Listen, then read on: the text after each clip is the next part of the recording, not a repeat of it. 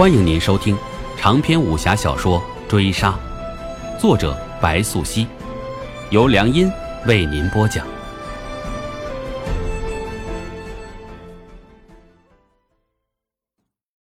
第三十五回，前辈说笑了，幼香很好，得他照顾，晚辈之幸。灵叶坦上作证，举水一杯，递给鬼藏，脸上没有悲喜。接着恭敬道：“前辈一夜留宿，晚辈深感荣幸。晚辈以水代酒，聊表谢意。”鬼藏闻言，接杯笑气，与灵叶对饮。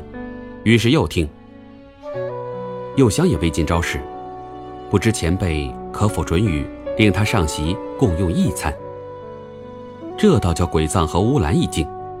鬼藏的心经放在心里，他知晓昨夜林有香的一举一动。他对林有香的手段更是清楚的很。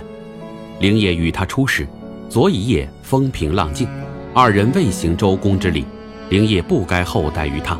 况且灵叶这番谨慎之人，该知道藏花阁是趟浑水，开口闭口之间却未提离去之事，难道他已有心留下？但这根本说不通，除非林有香以倒戈相向，向灵叶交代一切，但这可能吗？林有香对藏花阁的一切知之甚少，没有理由，更没有条件。乌兰的心经写在脸上，很快暴露出声。他对林有香的嫉妒，此刻已燃烧起来，流入骨血。他忽然上前匍匐，斗胆一言：“请主人和少侠见谅，乌兰不识大体，但阿紫已非世族身份，而今一介女婢，若上席共食，恐有辱二位身份。”乌兰，你小题大做了。鬼藏很快回过神，他驳斥了乌兰一句，虚抬手顺了灵叶的意，令林有香上座，对旁侧小奴道：“来人，再上一副十句。”说完又看向灵叶，那双眼睛如鹰，貌如将灵叶看穿。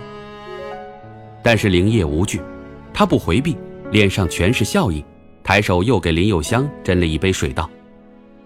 还不谢谢你家主人，幼香，多谢主人大恩，多谢少侠美意。林幼香闻言，杯捧在手中，向二人恭敬施礼。他饮水入喉，心却在发虚。不知为何，他已觉出灵液的绝技留下，似乎不太对劲儿，却说不上来是哪里古怪。但是主人脸上的表情实在是太可怕了。鬼藏回首瞥了林有香一眼，受过他的恩谢，便很快发现蹊跷。林有香无疑是无辜的，无论灵叶对他耍了什么手段，他都对自己的和盘托出，蒙在鼓里。灵叶无疑是在迷惑鬼藏，他差点就上当受骗。他未出手牵制灵叶，灵叶却已先发制人。这小子的胆识，比鬼藏想象的还要厉害。而灵叶快速应对的机智，比他预料的还要灵敏，所以接下来，鬼藏笑了。他早已猜到，面对灵叶这般人物，应切忌耍弄心机。想叫灵叶自愿留下，想叫灵叶对他有所信赖，还得另辟蹊径。小叶自塞外来时，听说跟我那个不孝徒儿，已交过手了。小叶觉得。无忌那孩子跟你比起来，武功如何？鬼藏开口，已然将一切算计抛诸脑后。他不是没有风度之人，他不得不承认，一个早起，灵叶差点就将他置于被动。原因很简单，是他自己想的太多了。无忌。灵叶闻言一停顿，想来是指鬼心，于是自怀中摸出那一叶飞刺，搁在桌上。鬼藏见罢，袖中暗器忽然弹出，由林有香的侧脸而去，抛物线回头指向灵叶的后背而来。这一瞬，闪电般的出手，无风无声。鬼藏的暗器炼至摘花飞叶的境界，他的手还未落下，灵叶那方即闻枪声大响，震动金戈交鸣。那是灵叶的短刃，撞正鬼藏的暗器出了鞘。他的出手居然自鬼藏出手的上一瞬就已蓄势勃发，所以灵叶的刀在手，转动了三下，又三下。前一个三下驳了鬼藏的飞刺，后一个三下将那飞刺破碎三段。灵叶收刀之时，内劲后来，姿态翩翩，如浮花浮柳，便将那破碎的暗器又置于桌上。所以在乌兰和林有香的眼中看来，不过是眨眼一瞬，桌上忽然就多了几枚飞刺碎片。而刚刚那一瞬间的枪响，正在诉说鬼藏同灵叶的交手。哈哈哈哈哈哈！看来无忌那孩子败在你的手上，也是活该。他学艺不精。鬼藏见的身上的热血竟沸腾起来。灵叶是如何得知他要出手的？为何在他出手的前一瞬，刀已背身？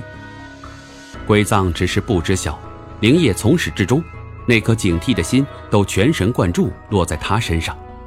为了存活于世，他的防备与警戒。早已被曹疯子淬炼入骨，灵叶的武功与感官早已血肉不分。可是鬼藏心中已不只有惊疑，还有击杀。刚刚他同灵叶那场交手，已经用了无技能使出的全力。据前方来报，灵叶同鬼心两败俱伤。而今看来，灵叶的武功是已早在无忌之上。鬼心并未败在我手，我们两败俱伤。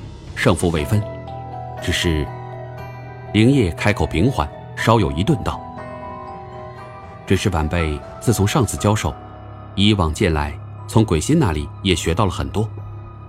刚刚得前辈赐教，才有机会将所想所悟融会贯通。其实晚辈不过是误打误撞，前辈武功之高，晚辈无凭自得，还要多谢前辈指导。”灵叶话落自谦。动容鬼藏垂目，他对无忌栽培已久，甚至破他年幼之时便跃进组织中的勾心斗角。十三鬼自鬼逝之后，也只有无忌最受上星赞誉。鬼藏一度引以为豪，不想鬼信韬光养晦十多载，藏了个灵叶在手，论武功，论谋略，都不得不令他大感震动。鬼信在十三鬼中极谦卑，话不多。不连群结党，而今看来是个不容小觑的人物。于是此刻，你看鬼藏的眼里如星芒闪过，他倏然抬手，承请灵叶道：“小叶，我这里吃穿用度，你不必客气。这京城是个好地方，你想住多久便住多久。你师父鬼信与我共事多年，我招待你，若误了上京的行程，他将来责怪你。”烦请他来找我便是。我已许多年没同他练过手了。鬼藏话完，戏笑挂上脸。这后半句听起来是个玩笑话，灵叶却已寻出烽烟的味道。可是鬼藏不待灵叶开口，不待灵叶做出反应，他又拍上灵叶肩膀，玩笑道：“小叶，无忌如今就在路上，你捅了他胸口一刀。”他如今正在治气，你若丢下他走了，我这个做师傅的可不好给徒儿交代呀。本回追杀播讲完毕，感谢您的收听。